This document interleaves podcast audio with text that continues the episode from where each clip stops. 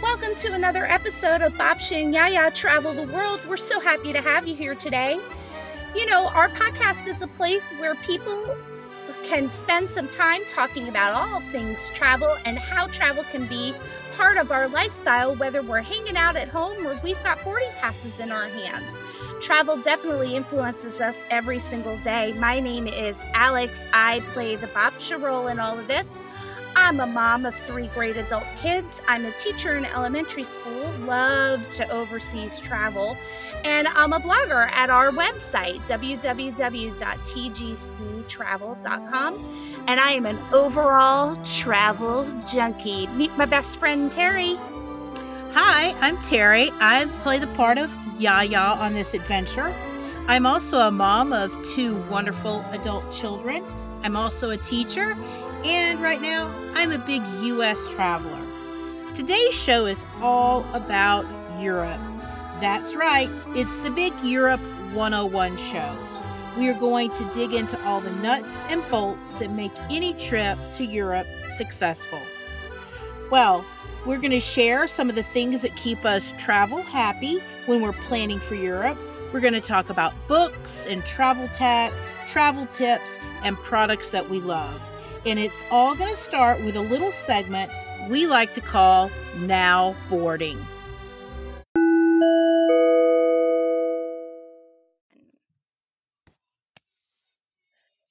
In today's now boarding, I we really would like to start talking about what it's like to be in Europe, especially if you're a first-time visitor and you've never kind of had this experience before. There's tons of travel tips and products out there that make everything so interesting. Um, Terry, what would be your number one most basic travel tip to give somebody who's never been in Europe before? Well, now that I am looking forward to getting back into the European traveling once this wonderful pandemic has ceased and desist, uh, my travel tip is do not try to cram everything into one trip. A good friend of mine named Babshi reminded me when you go and you visit a place, don't look at it like you've got to do everything because you're not coming back. You have to go with the attitude that this is just your first visit. You're going to be back to see it again. So don't try to cram everything in one trip. What about you? Well, first of all, I agree with you on so many levels. 27 countries in 14 days does not sound like fun to me. Mm. Like, I, I think it's a horrible idea. My biggest travel tip, particularly in modern Europe these days is you got to know the reservation situation for where you are planning to go. So if you're going to some place that's like really out of the way and it's not a big deal, you probably can kind of go by the seat of your pants. It's not that big of a deal. But if you're going to some of those huge icons, and you don't have reservations, you are going to be out of luck. Let me give you two huge examples. Two huge examples. The first one is the Anne Frank House. The Anne Frank House in Amsterdam will sell out of tickets 90 days ahead of time. So you have to like literally decide on a date and a time to go see it. Um, and it is very difficult to get those tickets less than three months out. So I would definitely be sure to to look at that. There are same day tickets for that, but it, they're very difficult to get, and you're going to wind up being a, a, a line stander, and that's mm. just it's not how you want to spend your time in Europe, standing in lines. There, there's Rick Steves says there's two different kinds of travelers: people who stand in line and people who don't. And so you, you kind of really have to know that. The other example that I have is in Barcelona, you can't go in to see um, the Sagrada Familia without a reservation. Again, some Sunday tickets, they sell out so quickly, it's not even worth trying to do. Like, You've really got to think about it. So, really know what the reservation situation is for where you're going so you're not missing out or being a time waster. Those are two huge, huge, huge, huge things. Yes. Um, when you go to Europe, and, and you have I, I know we talk about that you travel far more in the us than i do but i also know that you have plenty of experience doing this what is one travel product that you bring with you well when i'm going even if i'm flying or going somewhere in the us it's still a good idea to uh, bring like a large scarf or a wrap one you get on an airplane and it could be a little chilly, so you can wrap up in it. You can use it as a blanket.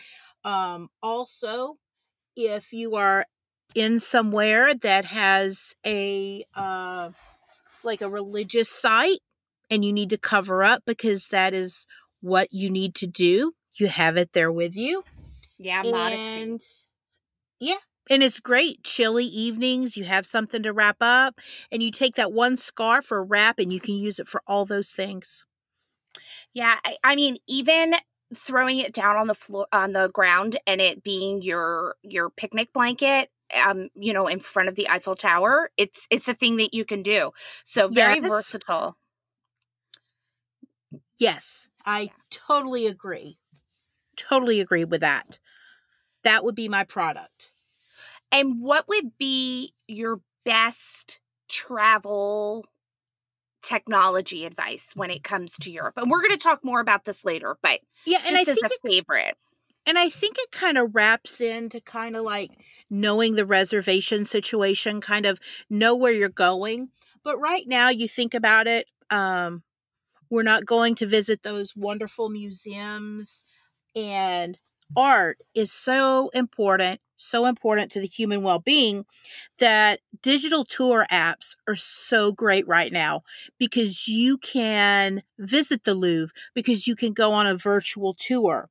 And if you think about it, it's going to come in handy when you're actually going there. Because if you think about it, there's over 60,000 square meters to cover.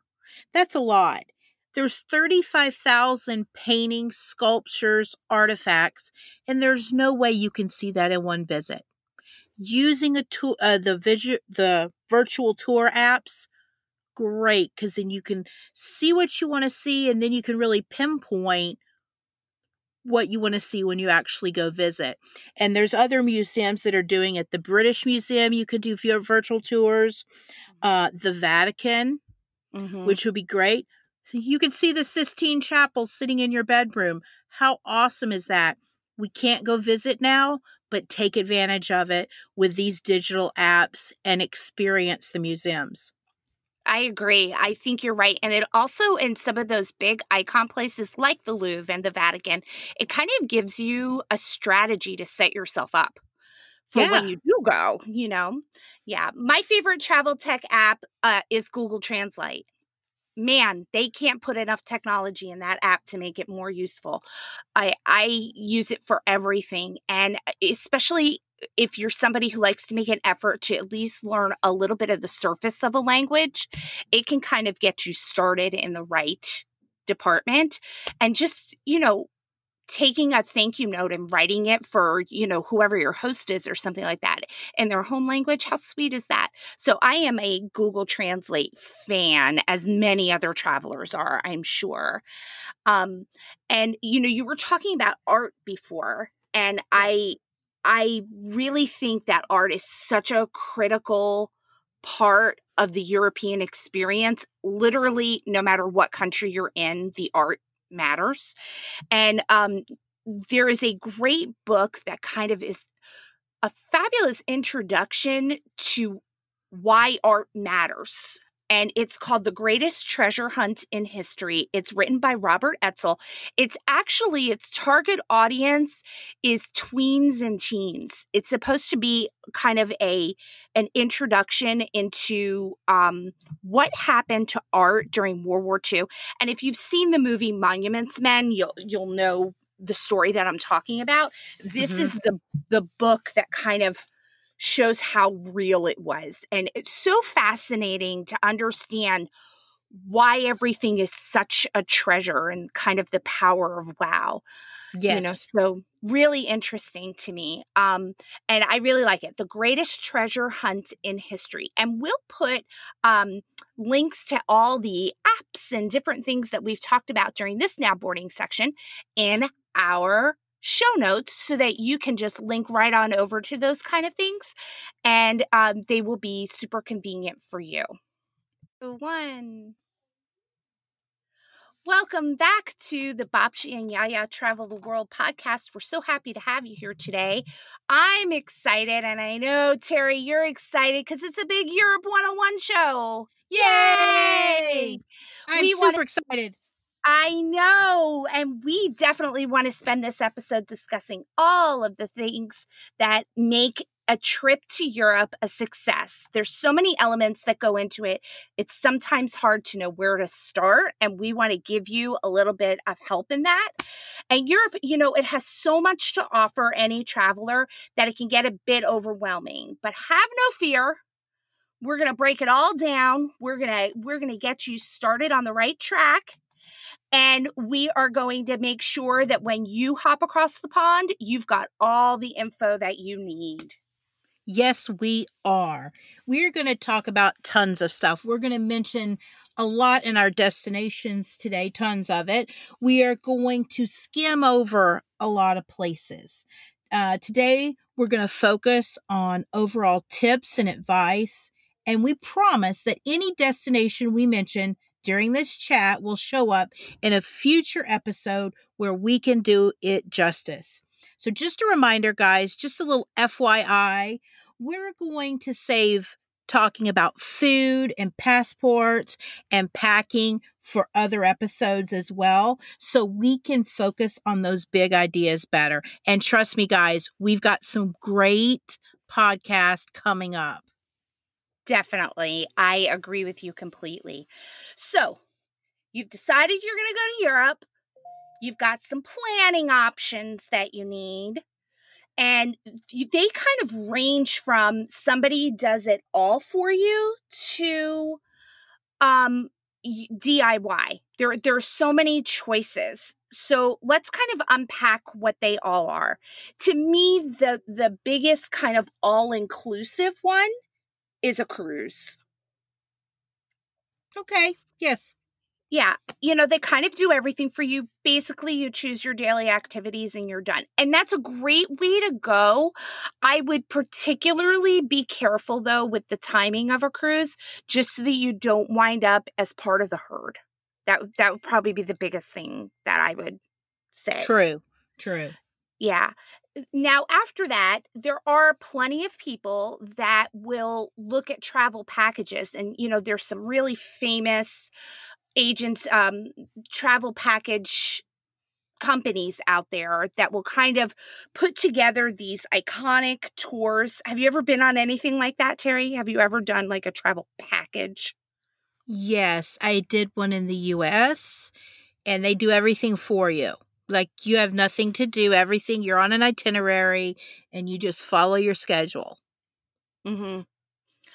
I am trying to think if I have ever done that.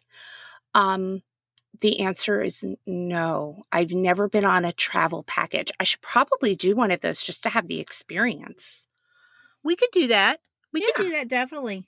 We'll have to think of a good place where that works. Um, uh, so, travel package like Terry said, has kind of everything done for you. It's a show up and go. Um, they just are not on a cruise. I mean, really, I think that's you're on land difference. Yeah, you're on land. Um, so after that, you can definitely contact a professional travel agent, and uh, this is kind of the next step. And I do think that agencies do a really good job of bespoke or customized trips. Um, they are definitely um where you can customize and maybe fit in more of what you're interested in. Um, they probably do cost a little bit more, but to tell you the truth, I found some really amazing agents who put together kind of customized packages. We did one around Poland and it was far more economical for us to go through the agency than it was for us to do it on our own. And I would have never found all the places that they found for us because they were specialized in Poland, you right. know, so they really right. knew what they were doing. So it can be a, a good savings and a good way to make sure that you're doing the things that you want to do. Um, and you're not just kind of checking boxes, which is my least favorite way to travel is the the box checking bucket list thing. I'm mm. not a fan. I'm not a fan. There are two more ways that you can do this, and um, to me, the the the most modern way to plan now is something called travel coaching. What? What is travel coaching? Travel coaching, Terry, let me tell you about it, is a really great way to have somebody next to you as you plan your trip to kind of verify and have some accountability that you are go- doing the things that are going to bring you the most joy. They're going to kind of steer you away from the duds and mm. kind of give you better ideas to make sure that every stop that you make in whatever trip you are planning winds up being the success that you want it to be. So, travel coaching to me is kind of like using a travel agent, but kind of doing it DIY, kind of like right in the middle of that. So, those of you that feel more confident, or maybe you're really not confident at all, and you're just kind of looking for someone to say to you, you're on the right track. That's a great thing to do in Paris or London or Prague, you know, wherever it is that you plan to to go. Uh, travel coaching can be the best way to handle that. And good news, listeners, I'm a travel coach. What? And a pretty good one at that. Mm. But I'm a little partial you are a little partial. But we have a lot of fun when we plan. And I do think it's kind of nice to have somebody literally cheering you on in order to do that. So check out our website, www.tgctravel.com, for more information on that. We'll put the link in the show notes for that. And of course, lastly, if you are looking to plan a trip to Europe, there are many people who feel very confident in DIYing it. My only advice when it comes to DIYing your trip is please, please, please do not rely solely on TripAdvisor. That is a crowdsourced platform and it can be a disaster. Yeah. Um, so let's talk a little bit about when you're going. Terry, do you know how many seasons there are to travel in Europe? I believe there are more seasons than I actually knew there were. I'm going to say off the top of my head, what, six seasons, seven seasons? Very close to that. Somewhere? I think you're right. Yeah. I mean, there's so many different ways to think about the different travel seasons in Europe. The first one is the one we kind of all know, right, Terry? It's high season, summer. Correct. And, and you can imagine that Terry and I have to take advantage of that just because of the calendar that we deal with with work. That's when we're off, you know? So, and kind of like so many other people, that's when they can go. Their kids are available, or, you know, all of those kind of things. So it's the high season. And knowing that it's the high season means that you are accepting the fact that Europe is the smallest continent um, outside of Australia and it is going to be packed, you know, so it's hot and it's sticky and it's crowded. And you do definitely need to know that. That's not to say you're not going to have fun. You just got to know that. The shoulder season is kind of the ramp up and the draw down to that high season.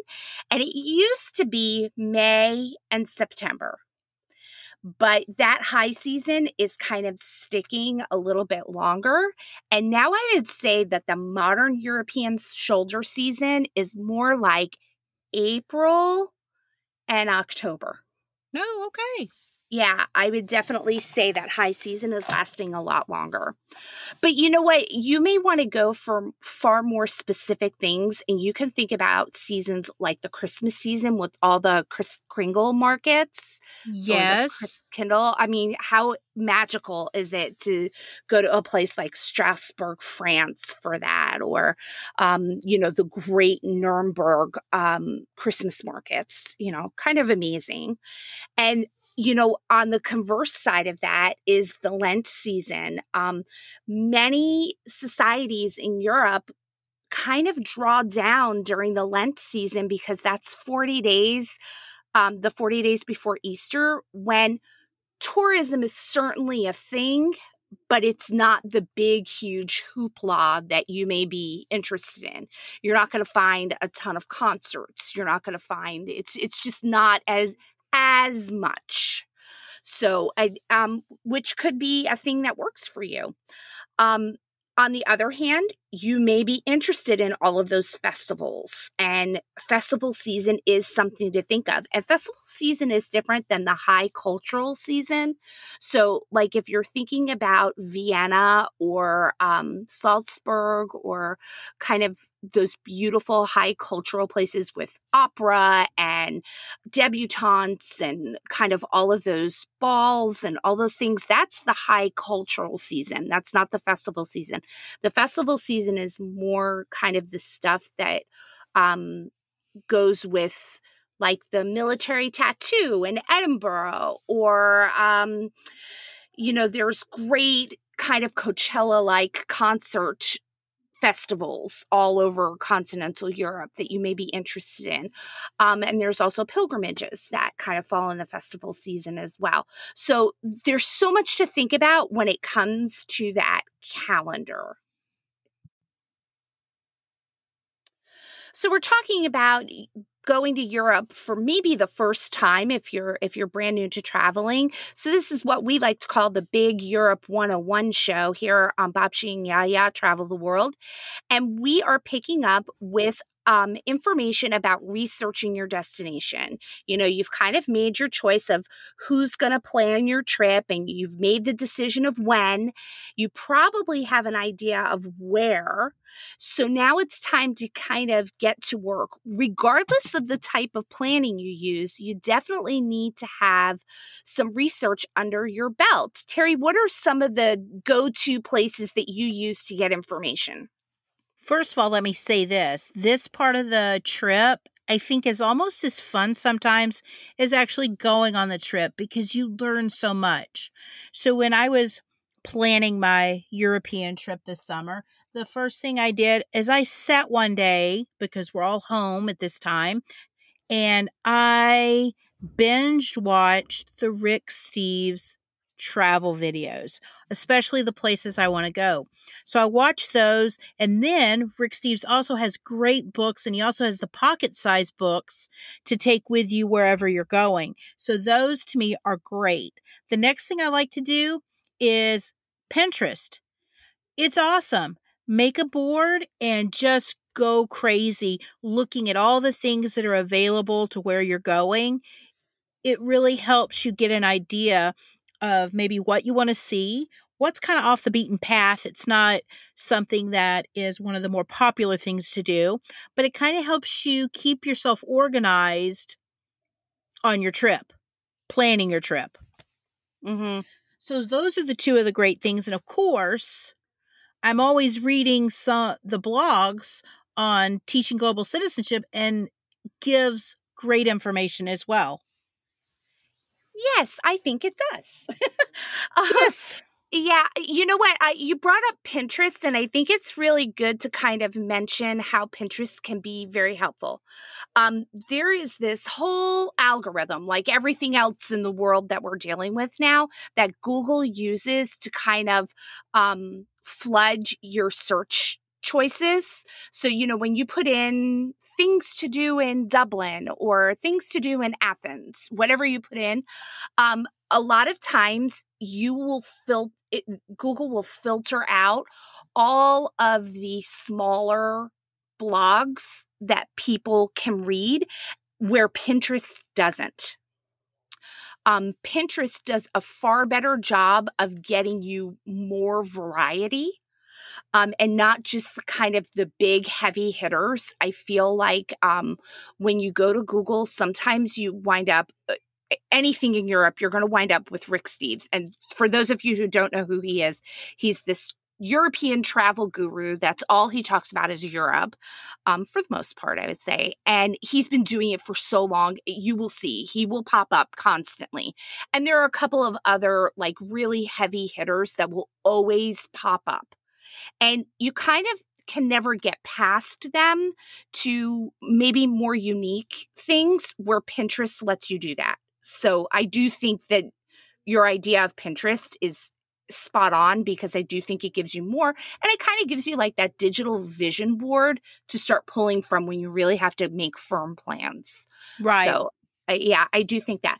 I was listening to an article today, um, a podcast today that was talking about um, how guidebooks are not considered necessarily as important as they used to because of all the digital media out there. And I have to say this I'm a blogger and I use guidebooks. As much as I love digital media and all of those things, that book in your hand with the maps and the references and, you know, like very concrete stuff, I still am a highlighter and page turner kind of girl in a guidebook. I think it's so important um, to make sure that um, you really know all of the choices that you have. And again, I do highly recommend for Europe, I recommend Rick Steves as a really good source for guidebooks. Yes. I think he's probably he's probably the most comprehensive out there um, so i would do that. And you know while you're researching i think another really important thing to to know is um, if anything is an issue if if you're going to run into um, things being closed. For example in paris the louvre is closed on tuesdays. So um, you need to make your plans around that and kind of researching gives you the inside link to all of that, which is so, so, so important and definitely something that will help you out. Yes. What about um what about transportation? You know, we we've kind of we've gotten ourselves researched and when you're in Europe, what are some of the transportation options that you think are helpful? Um, I like to use the local rail system. I mean, Mm-hmm. We had we were going to take the Eurail from Paris to London. It was a great uh opportunity, you know, a different way to see the country. So that was um something that we were looking into. Ferries. Ferries are Mhm. great to get back and forth one place to another. Uh, we were going to take some day trips from Athens. The best way to do that, right, is grab a ferry. Yeah. What kind of suggestions do you have on transportation? I, you know, and I think you're bringing up some really great points. In America, unless you're in a super, super urban environment, public transportation is just not something that's necessarily convenient. Where in Europe, that is the most convenient. Yes. People use trains and ferries and um, other modes of transportation um, so much. Uh, And let me give you a couple of examples of things that I think are really helpful. Um, when you're in a, a small town like Bruges um, in Belgium, which is like out of a fairy tale, it's so beautiful. Probably the best way to get around that town is to rent a bike, which is readily available. They just ask where you're staying and they'll they'll probably pull bikes out of their back um, shed for you with no problem. Um, so why not ride around on bikes to enjoy this small town, right? Or Yeah. um, when when you are trying to go from one place to another, um, for example, we took the ferry from Belfast to Scotland. It was two and a half hours. It was gorgeous. The the the ship itself was beautiful, the ferry itself. We ate lunch on board. We got off refreshed, ready to ta- kind of tackle our next adventure and instead of it just being a pause in our itinerary, it became part of the journey which you know that's really what we're looking for with all of those things kind of like the eurail that you were talking about you know going through the channel and and and having that experience in a beautiful european train station. I think it winds up making some simple logistics far more interesting. True. so yeah Yeah. What about, and I'm going to skip down, um, what about lodging? What are some of the options you think of when you think of lodging? When I think of lodging, I'm a big, I am on a big kick of Airbnbs right now. Mm. Huge kick. Um, just because I've had such great experience and the Airbnbs I've used have been, you know, US travel lately and the hosts have been amazing and they can be give you some of the best insights on your location. They're going to give you the local places to go mm-hmm. um, they're not going to be where they have to promote some certain business or their restaurant in the hotel. They're going to tell you where the best places to go are. So that is one of my biggest. I will go hotel wise if it's a necessity, like if I need to stay close to the airport, mm-hmm. you know, I can I'll choose a, a local hotel to stay at just to make it very accessible to me. But those are my two biggest kicks right now. But the Airbnb, that's my favorite. So, like for you, when you're traveling, where do you like to do? Where do you like to stay? Well, um, I think that there are great options in Europe when it comes to lodging. Um, I do agree with the Airbnb. My only advice about Airbnb is if you're going to do it, just make sure that you have an outside reference as to the location. I think that that's an important. Yes, yes. Just so that you know you're not going to be inconvenienced because sometimes these places can be like just far enough away from the train station to make it inconvenient or you know one of those kind of things and also make sure that it's locally owned um, there are a lot of conglomerates that are coming in and scooping up properties and putting mm-hmm. them on airbnb and making them look like they're super cute mom and pop places but really they're huge companies and i would just really just kind of ensure that you're keeping the money within the community because that's what makes europe europe um, I think a lot of people also are looking to make a decision on whether or not they should stay in suburban areas at chain hotels or go for a little bit more expensive in the city center. And and here's here's my take on it. I think that city center hotels are totally worth the money um, if you're going to stay there. Usually they're the oldest hotels in the area because they are in the city center, which means they have far more experience and they're far more charming. Um, the other thing that I can definitely say is that because you are in the city center, you're you're going to walk outside the door and so many of the things that you're wanting to see are going to be right there at your doorstep and it winds you wind up really not having to deal with transportation or car rental or having to travel which means you're economizing your money and your time a little bit better. So i'm a fan of city center whether i'm doing a, a local hotel or a local airbnb. Um, but i have come across some cool alternatives that um, i think people may be interested in. There are um, there is a great rural option and it's centered in the country of Italy, um, there is a program through the government called Agriturismo, Agriturismo, and they are working farms that you can go stay on as an Airbnb. I highly recommend this in places like Tuscany or, you know, where you're looking to kind of get out into the countryside a little bit. And they are uh, there's been nobody that has gone to one of those that hasn't had an incredible experience. I've yet to hear a, a bad experience coming out of that. So I really highly, highly recommend agriturismos. Um, the other thing that I really recommend, and it may be something that you never thought of before, um, there are a lot of um, religious lodgings that are in city centers or in historic districts that are owned by um, the local churches, and they are run by nuns or monks or brothers. There is a great book, and we'll put the link in the um, in the notes.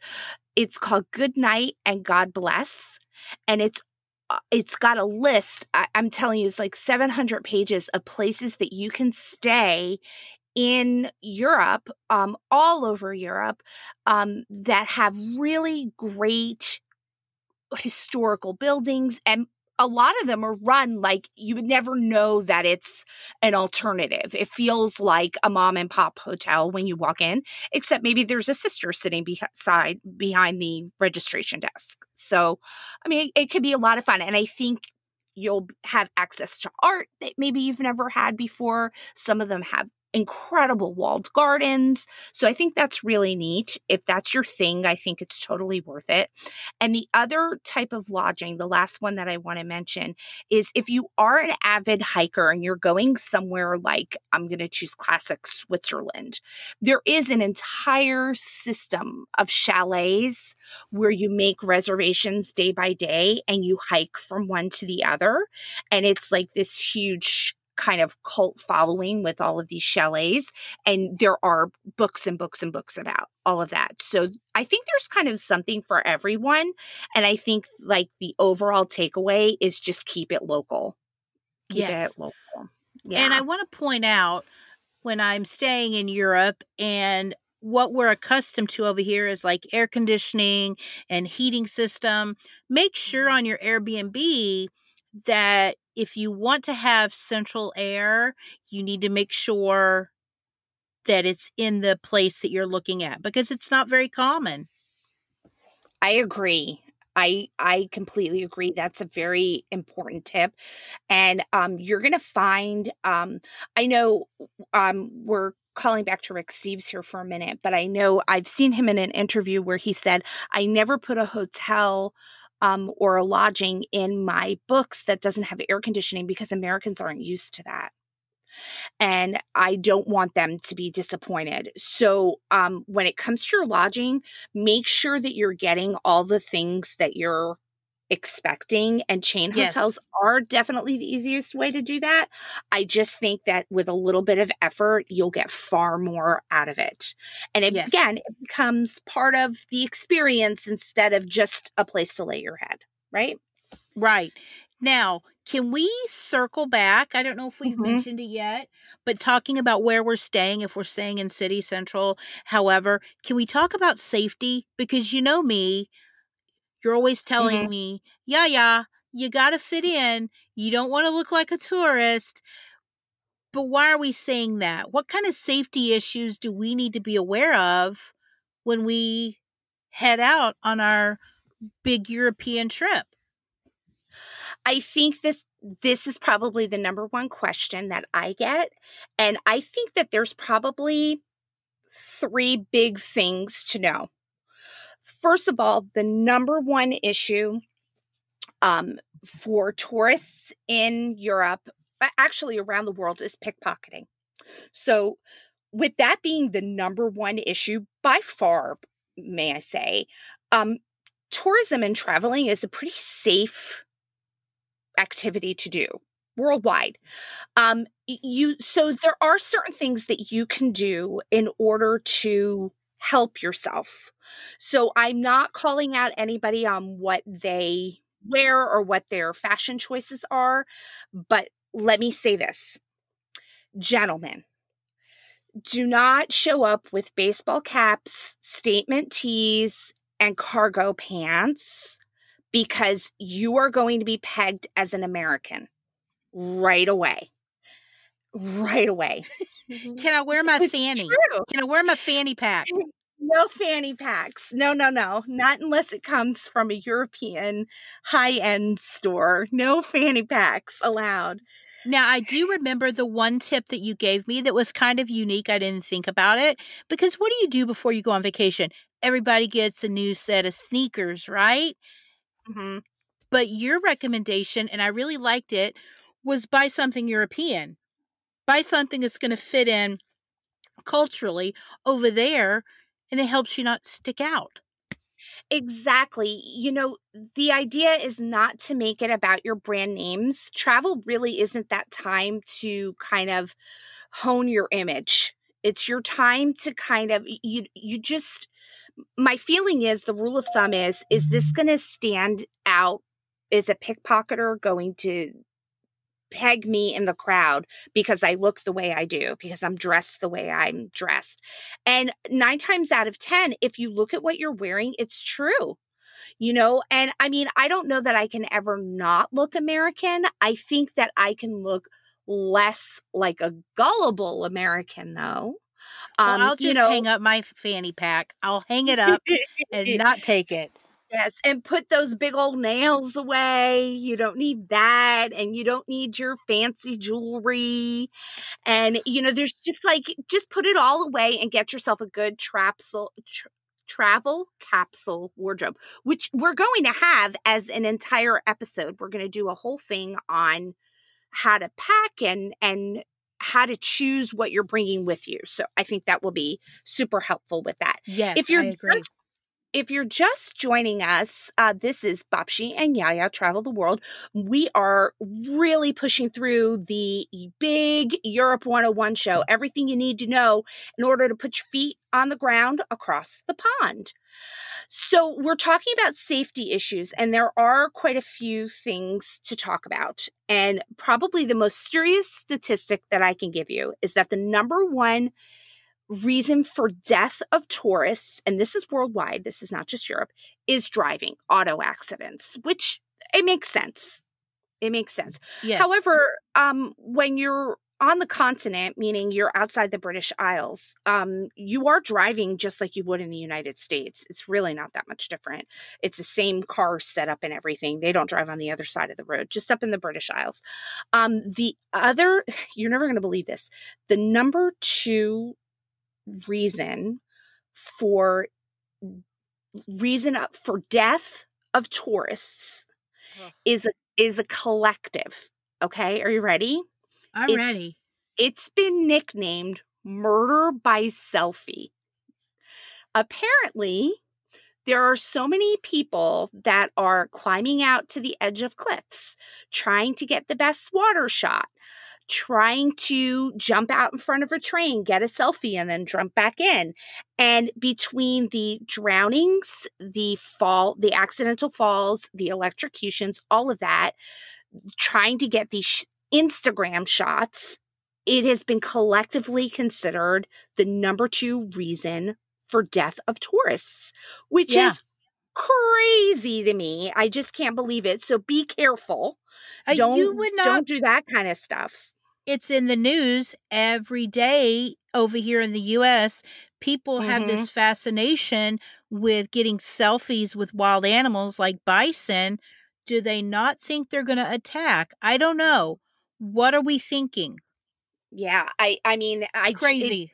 It, it amazes me that that is even by by the postcard buy the postcard. Really, right? Let's a professional get your shot. It's Amen. You're not, yeah, your Instagram account's not that important. No. Um. So the the third thing I, I wanted to mention those two things. The third thing that I would say is an issue when you're over there is any kind of technology thievery, meaning somebody kind of um goes in on your iPhone and can swipe your password and credit card information off your phone, those kind of things. There is an app to help people with that, and it's called a VPN. I am literally going to give you a link to um, a really good travel blogger named Angel, and he will totally set you up in understanding what VPN is. Like um, there's one called Tunnel Bear, and it allows you to really make sure that there's no way for people in your area to get information off of your phone wirelessly while you're on public Wi Fi, which you're probably going to use when you're in Europe. True. Yeah. So those would probably be, be the biggest safety concerns, you know, don't stand out for the pickpockets. Don't become a statistic for murder by selfie. And watch your iPhone use a VPN. I would definitely say hang, those are. Hang up my fanny pack.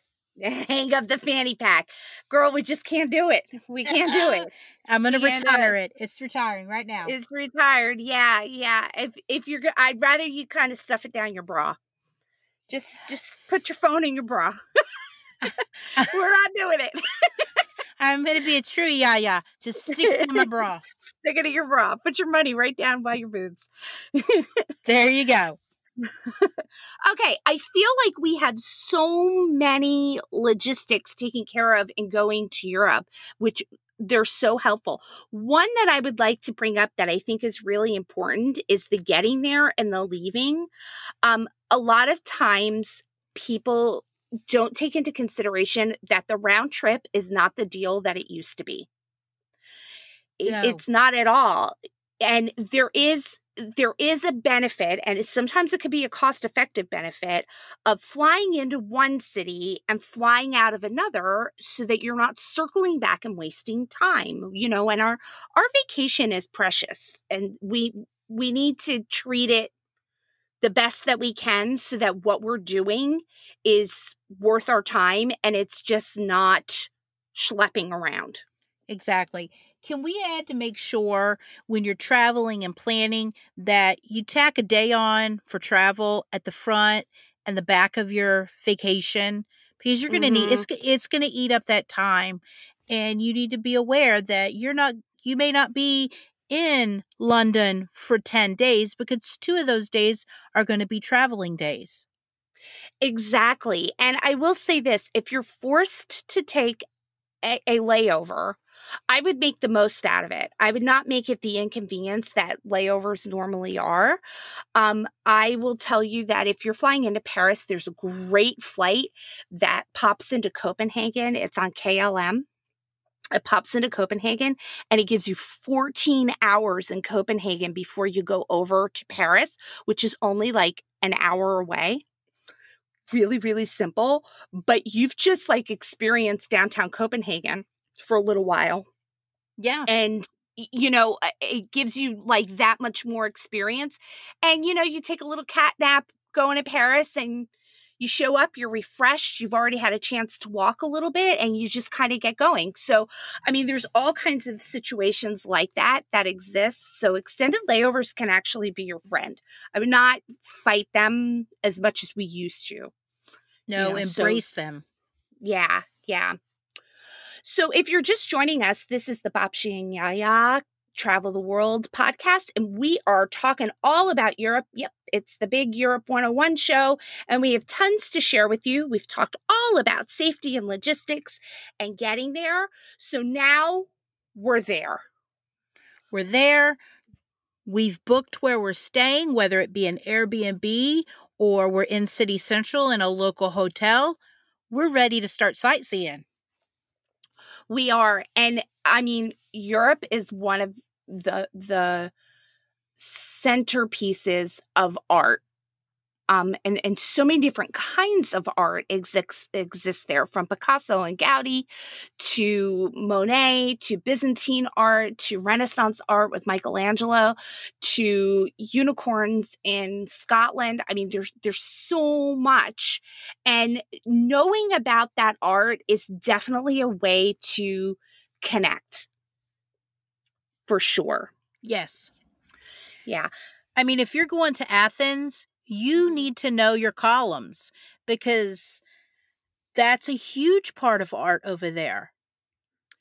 I think you're right. You know, um, understanding art and architecture and, and, the history that goes with it, like what it took to to create these things that we call masterpieces. They're called masterpieces for a reason. And there is a complete evolution of artwork between ancient times and um, up to modernism that you find kind of further to the west.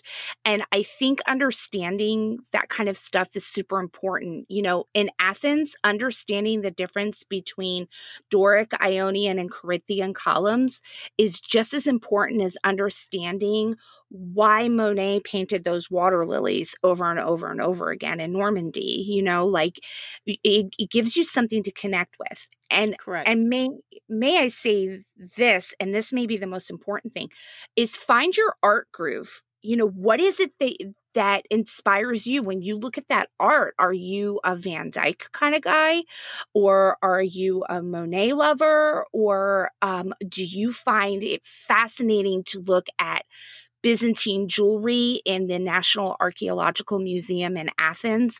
There are so many different ways to look at art. Maybe you're really into sculpture and Italy, like Florence, is where you need to be. So I do think that finding what your art groove is is really helpful. Really helpful. Um, another thing that you might want to think about is really thinking about how much you want to spend time going to these icons of the world. I agree. I think sometimes when you're in places, you need to dig out those hidden gems. The places that are not on the beaten path, but you will be amazed at what you see. You talk mm-hmm. about when you go to Paris, everyone says, Oh, I want to see the Louvre. I want to see the Eiffel Tower. I want to, what about the catacombs? That would be mm-hmm. amazing when we were in London, uh, we had planned to see the first operating theater, stuff like that that's off the beaten path, those little hidden gems that will enhance your trip. Yeah, I agree with you. And I would not be adverse to saying that it's really okay to skip the icon. Um, I have been in Rome and not gone to the Colosseum, and it's okay. you what? know, I mean, yeah, I know. And you're still here. Oh my and god! I, and I need it, and I'm I'm okay.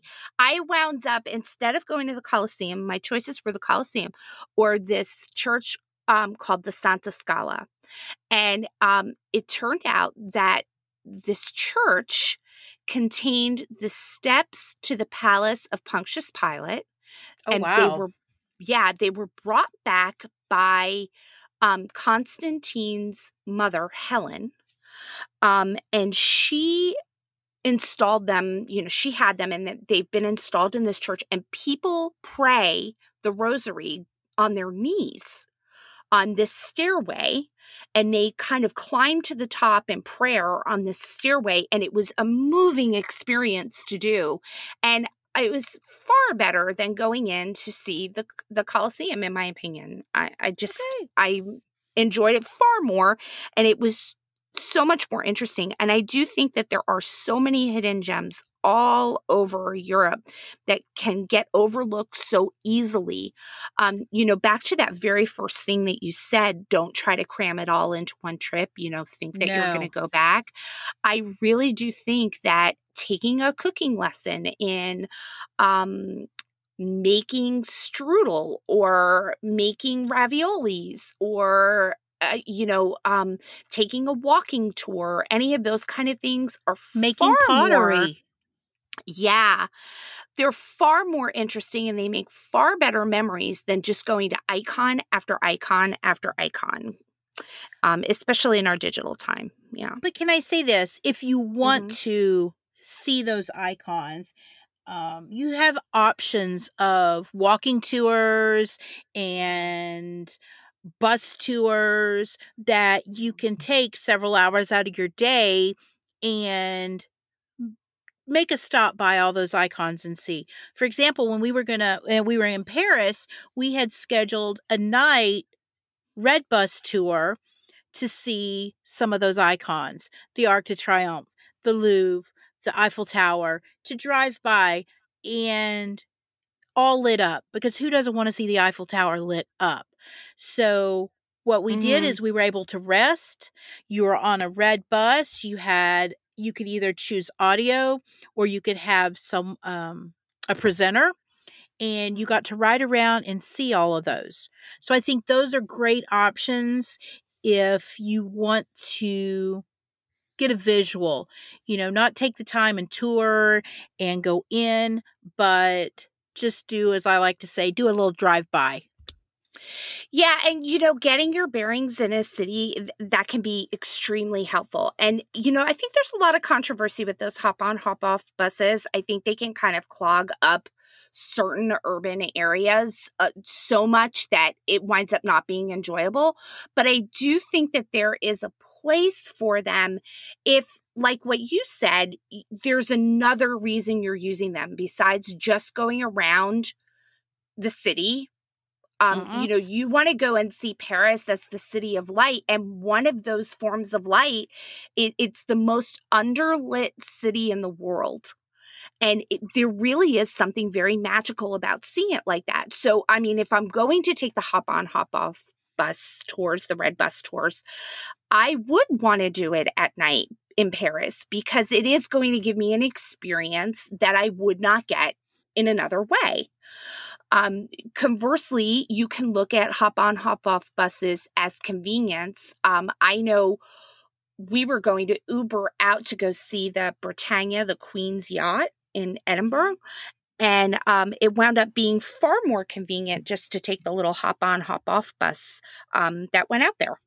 And, you know, so I think if you have another reason for using them, I think that they're a great value. Um, and it also means that they're helpful to the travel industry wherever you are. You know, like if you can't find another reason, you probably don't need to be taking it. Right. And I think just look at what you want to accomplish on this trip. Mm-hmm. You know, you could do a walking tour if you want to, but really do your research. We were going to do, you could do a walking tour in London that took you uh, by Freddie Mercury's house. Hashtag gone too mm. soon. However, Hashtag. I could take myself and walk by his house just by myself because that's really all I wanted to do.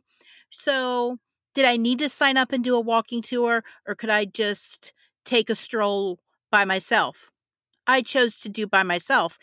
You just need to weigh your options on what you want to accomplish with the tours that you want to choose.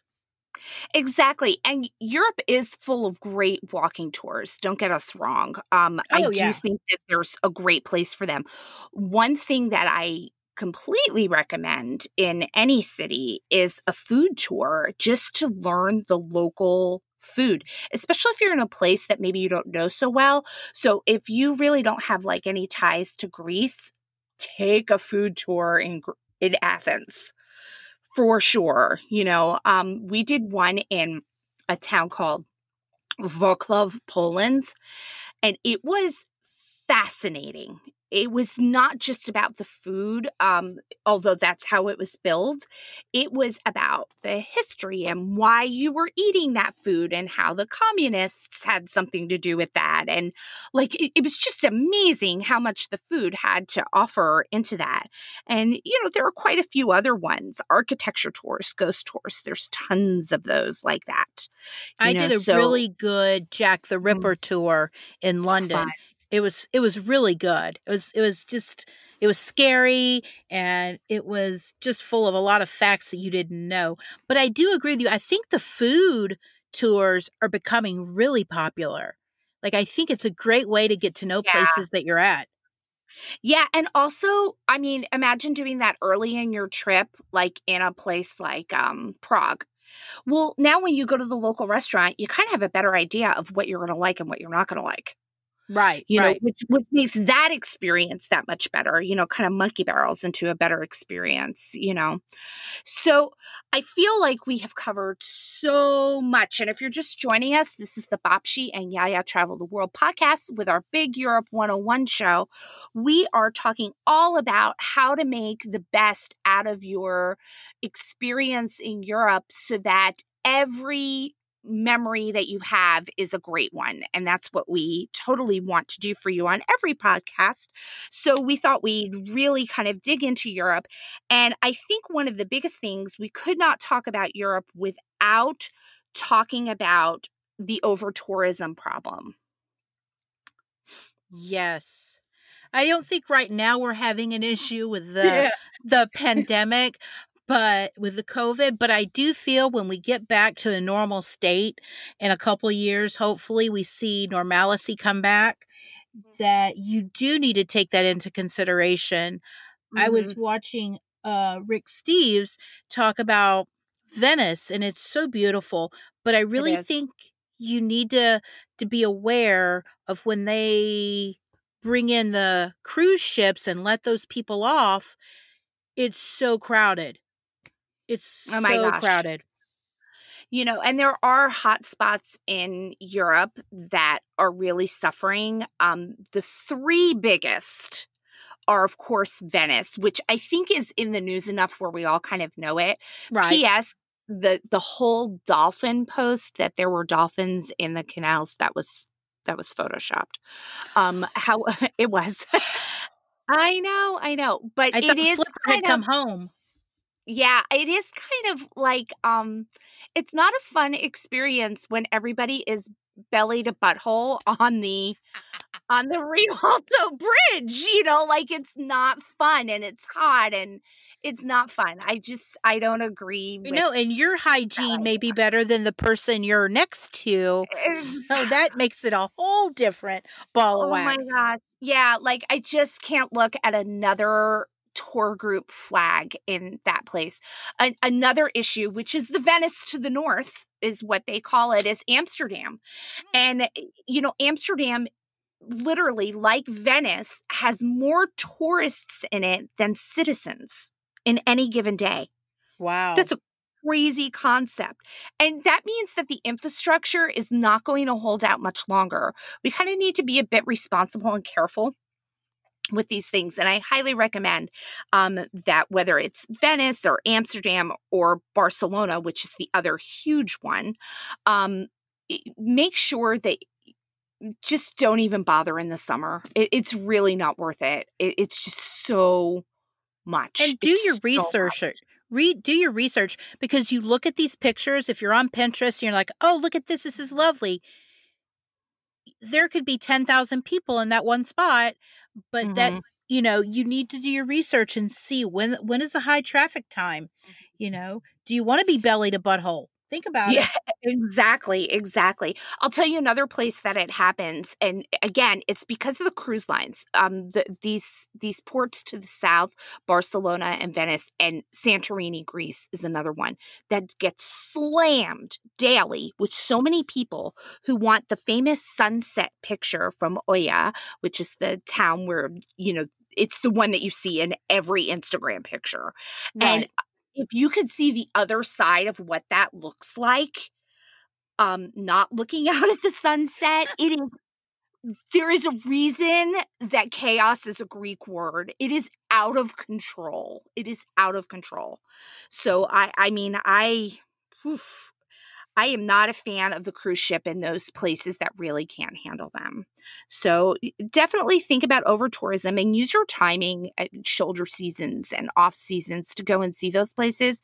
Yes, they may be a bit more beautiful in the summer with foliage and those kind of things, but I think it's just it's really tough to enjoy them. Very tough. So, since we are talking Europe 101, and let's Mhm. say I contacted my wonderful travel coach and Mhm. said, Alex, I've never been to Europe. Where do I begin? Where do I start? What kind of suggestions do you have? I have three suggestions that I think kind of fit three different kinds of personalities and comfort levels. So, the first one that I recommend is Ireland. Um, I think Ireland's a super easy trip to take. Um, there's no language barrier to start with. And I think there's so many people that have some sort of genetic connection Mm, in some way or another that it makes it super easy to go there. The only drawback to Ireland for the beginning traveler is that you do dr- you do need to drive and you do need to drive on the wrong side of the road. Other than that, I I cannot find fault in this country anywhere. Like it, it it's that amazing and it will be that great of an experience. okay. So um, that would be the first one.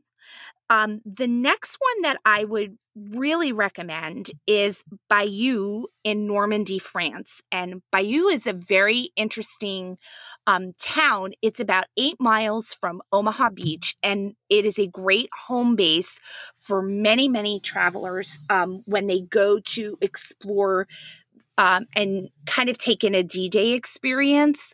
Um, everybody speaks English. It's very American friendly there, as you can imagine. Um, and it is a really great launching pad to learn so much about our own history and how it connects with European history. So I think a really great way with a bonus of it's the home of impressionism And which can I add this? Mm-hmm. I think to try to, you know, for some of us like you and me who our husbands aren't these, oh, let's travel to Europe, this could be mm-hmm. a good starting point for them. I agree. I think this to me is kind of almost the ultimate family compromise trip. There's like a there's something for everyone in this. Um, from art to history to food to experience, like you kind of can't beat it. Mm-hmm. So I do think that Bayeux is a great place.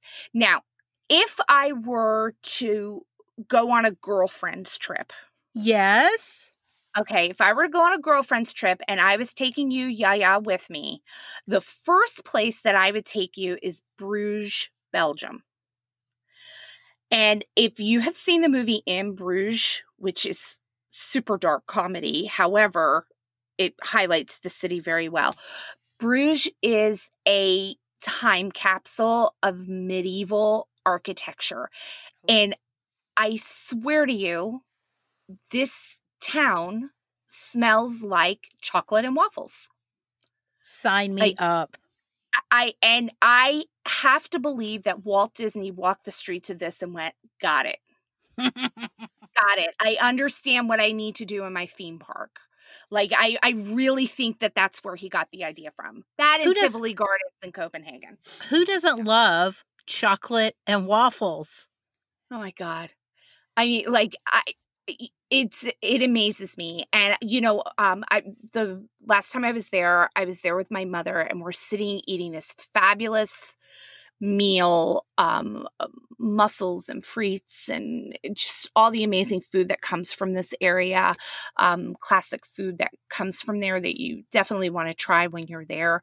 And um, the carillon in the bell tower started playing, and a carillon is basically a church bell organ like it, gets played by pounding fists on pedals, which ring the bells. So you can actually play a song. And this man played his heart out for 30 minutes. And it was so lovely. The sun is setting. Everything smells like chocolate and waffles.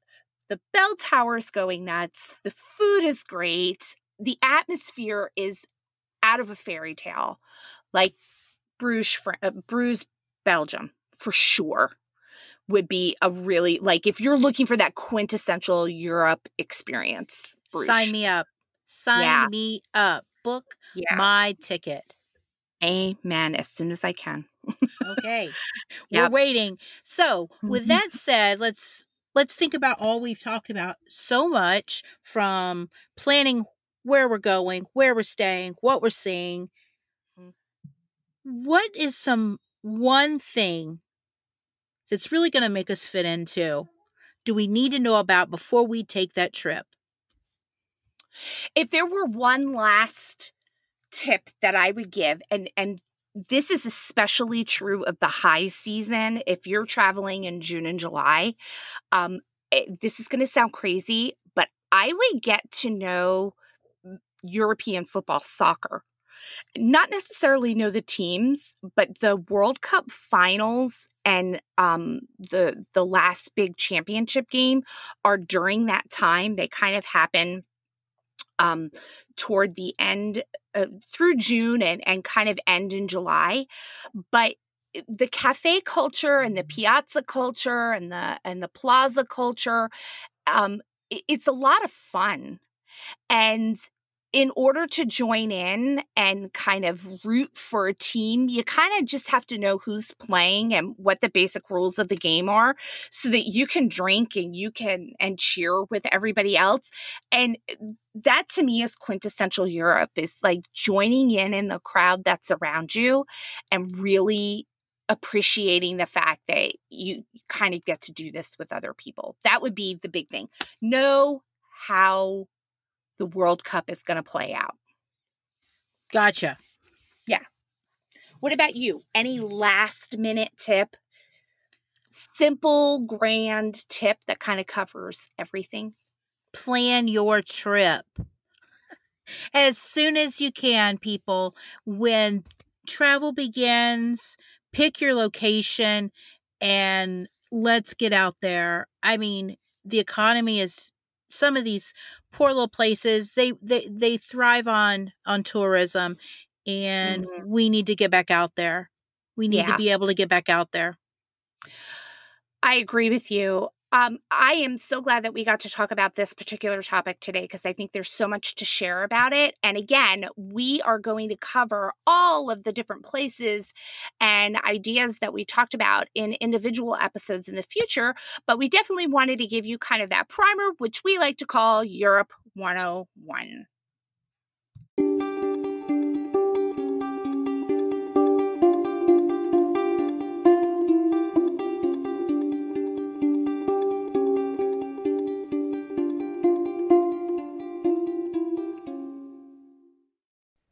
We hope that you have enjoyed today's episode.